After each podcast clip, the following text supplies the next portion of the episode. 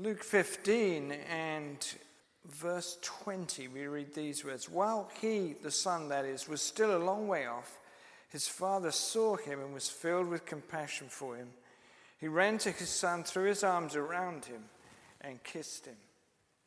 I guess those of us who are used to uh, reading the Bible on a ver- uh, various times know this story uh, only too well. I never forgotten uh, some years ago in church uh, at a family service. I was uh, doing a Q&A with the children. I said, who was sorry when the fatted calf came home?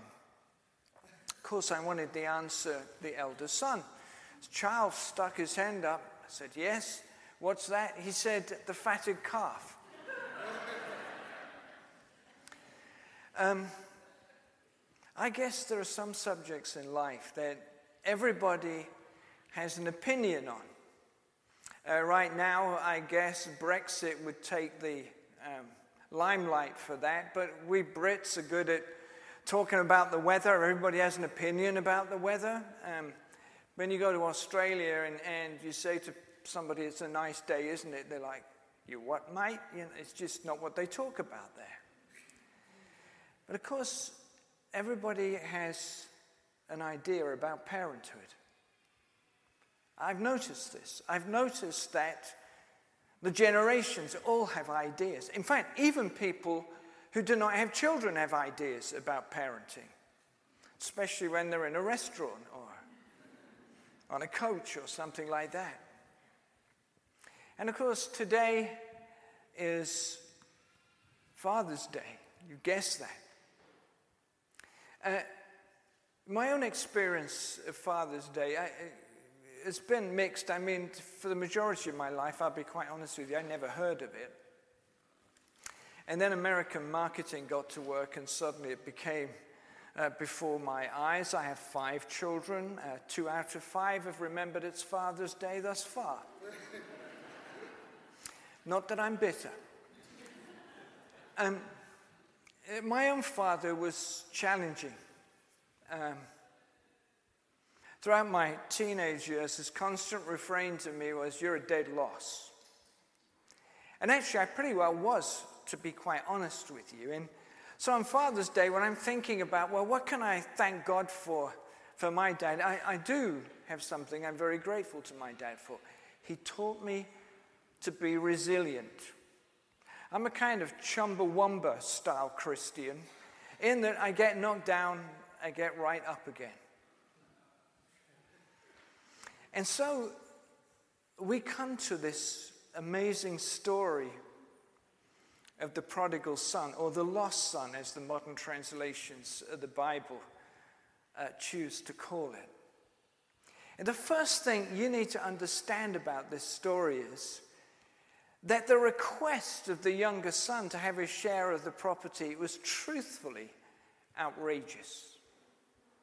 You could not uh, in, you could not uh, insult your father enough other than by asking him for share, your share of the estate before you died. In fact, people had tried that with their fathers before, and the response of the family was, We will now regard you as dead. And you get a little bit of that in the story later on, don't you? After the son comes back, the father says, my son who was dead is now alive. Back in those days, you went to ask your dad for your share of the property before you were dead. You were dead already. So the request was entirely outrageous. And even more strange is the fact that the dad requested it. I mean, I have one son, and I tried to imagine what my response would be if he said, Could I, Dad, could I have my share of the, your overdraft now?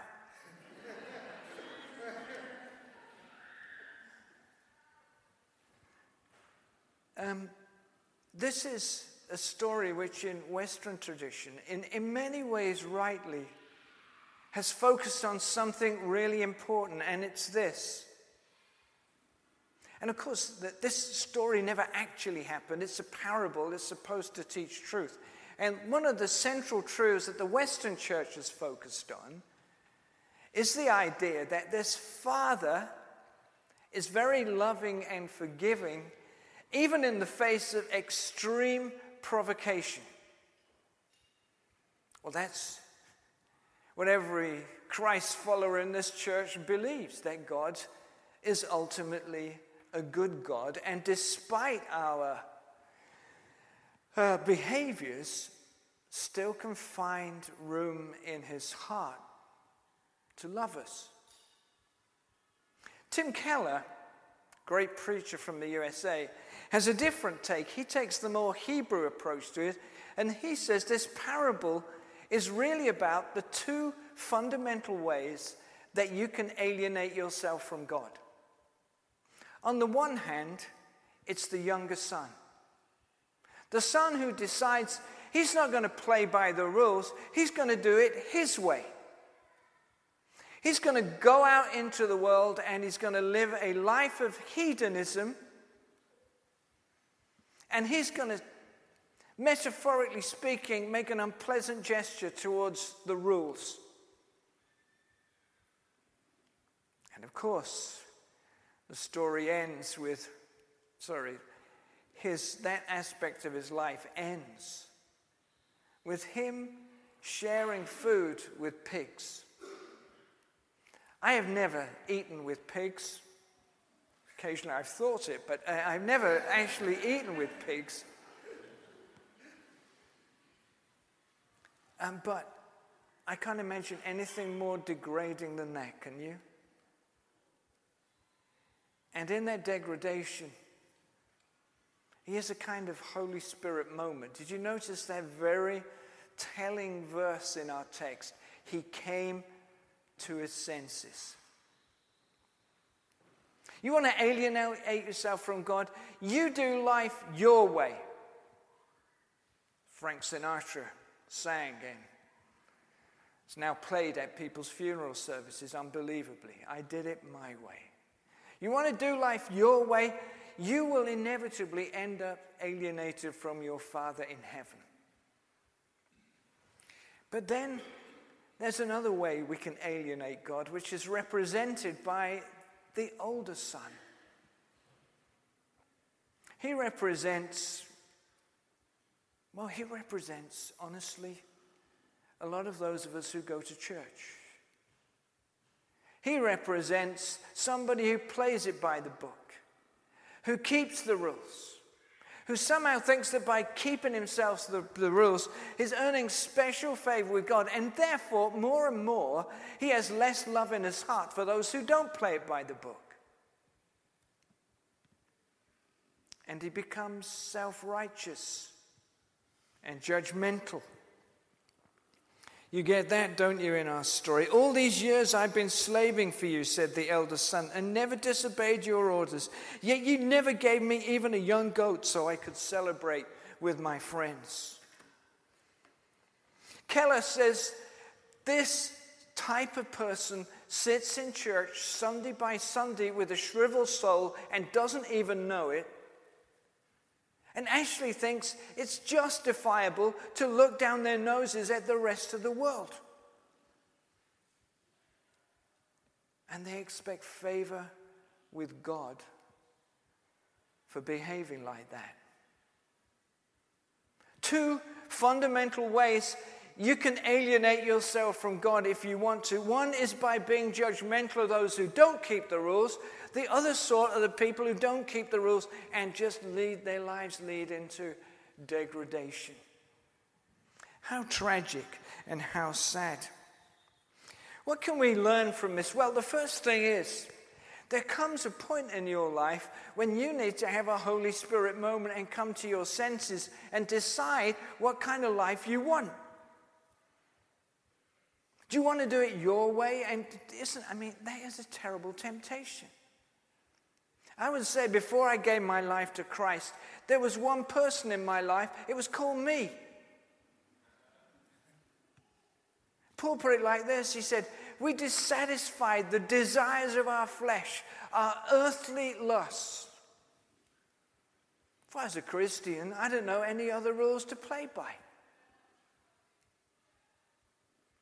You do that, you alienate yourself from God. There comes a moment.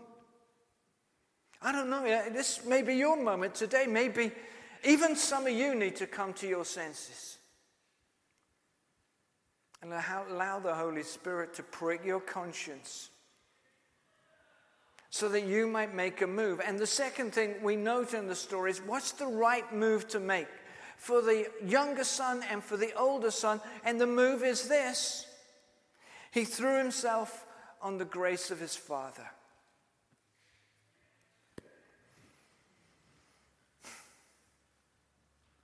You, know what he said?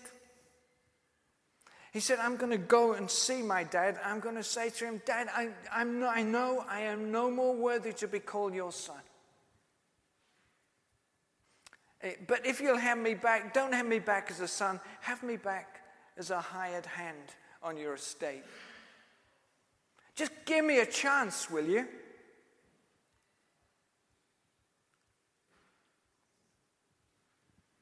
See, the way to avoid either becoming the younger son or the elder son if you are the younger son, and the way to stop being the older son if you're the older son is to remember that this God is a God of grace. His love is deep love, it's compassionate love, our story tells us, but it's the kind of love that's shown to you when you don't deserve it. That's why it's called grace, and that's why you need it. Because you can't do anything to earn that love of God. God is love, said John in his epistle. That means, literally, God cannot not love you. But he loves you even though you don't deserve it, and if you choose to turn your back on him, you will end up somewhere along the line with a messed up life. What do you need to do? Go to the throne of grace and throw yourself upon it.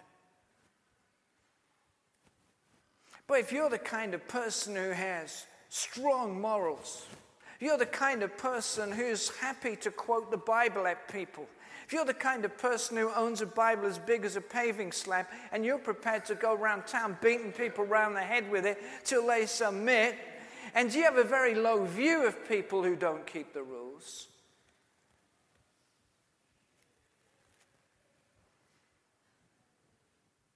I think you need to do the same thing. I think you need to come back to the throne of grace and remember who you are. You are a forgiven sinner.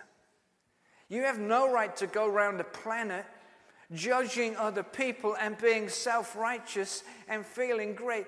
And how horrible when that manifests itself in the church.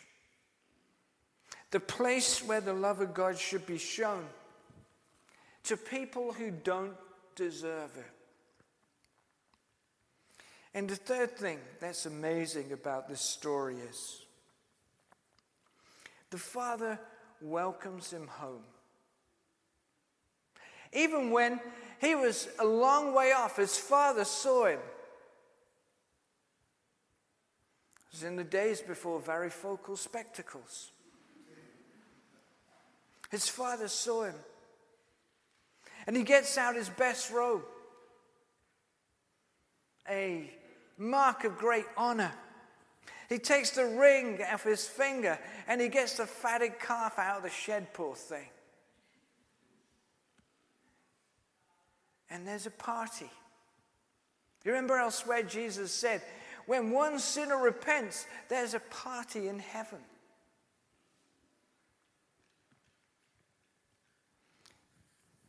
It is amazing that however much we humans test God, however much we provoke Him, However much we choose to do things our way, or we sit in churches judging others, at the moment we come to our senses, God says, You know what? I'm going to throw a party. That's going to be in your honor. I, I, I try to imagine How, I mean, this is not a bad litmus test for those of you who are Christ followers, right?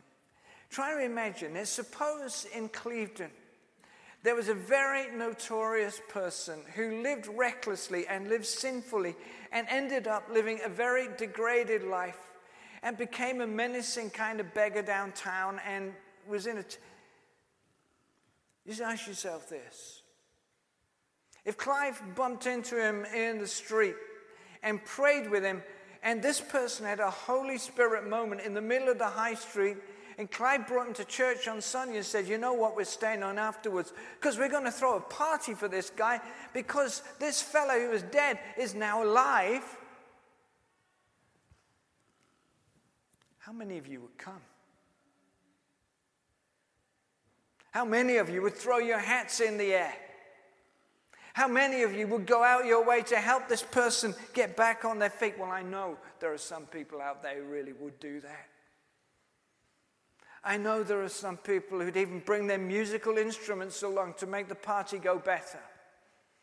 And maybe a bottle of, well, let me just say for you sensitive people, a bottle of squash.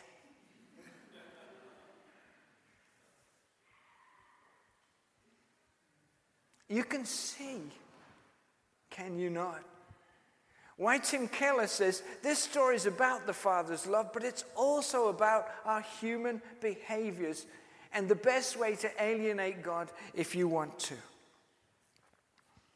But of course, to go back to the Western Church's tradition, you have to marvel at the Father's love. And, dads, we need to listen up about this stuff.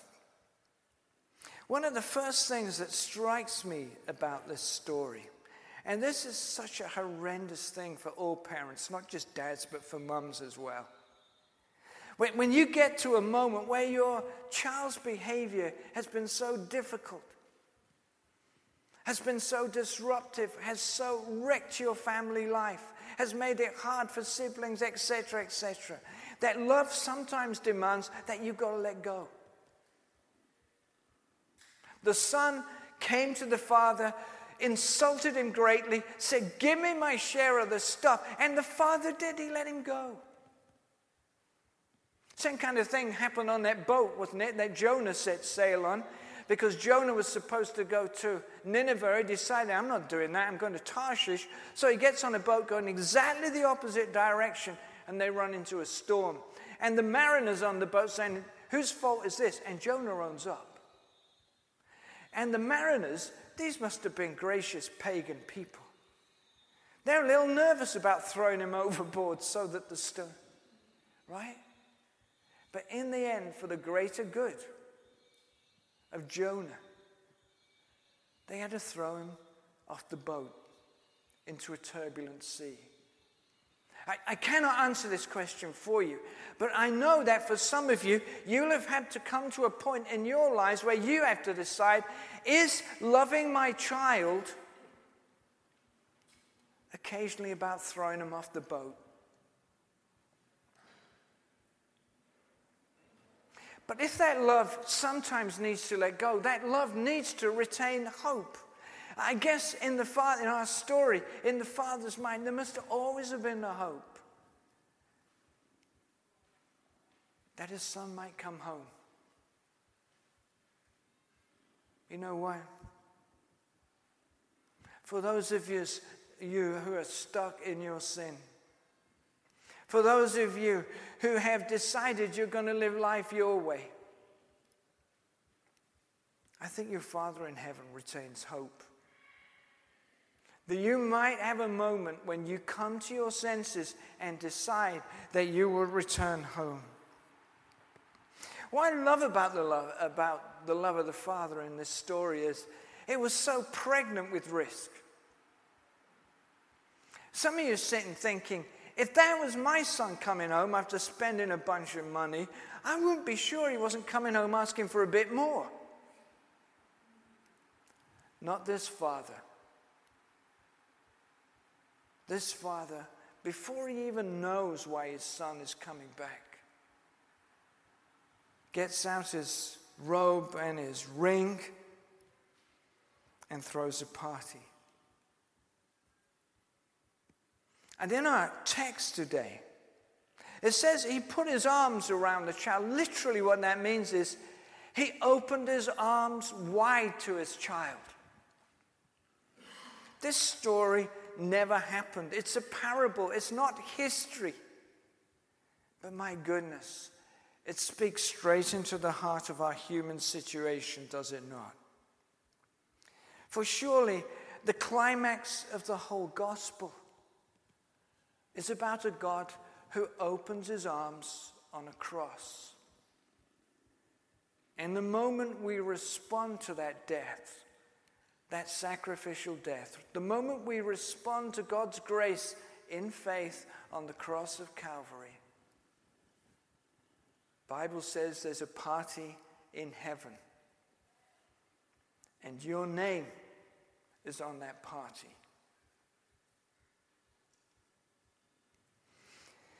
This story takes us to the heart of the human condition. God won't force anybody to come to their senses, won't force anybody to throw themselves on the throne of grace. But whether you are the younger child or whether you are the older child, the remedy is the same. Throw yourself. Throw yourself on the throne of grace. And you will find that the love of God is higher, broader, deeper than you could ever imagine. And you will discover that your life can be transformed more into the likeness of the Son, Jesus. And you really can start to become the person that God wants you to be. When he was still far off, says the father saw him and was filled with compassion for him. He ran to his son, threw his arms around him, and kissed him. The older brother hears what's happened and becomes angry. The younger son came to his senses. The older son doesn't. And the difference is utterly amazing.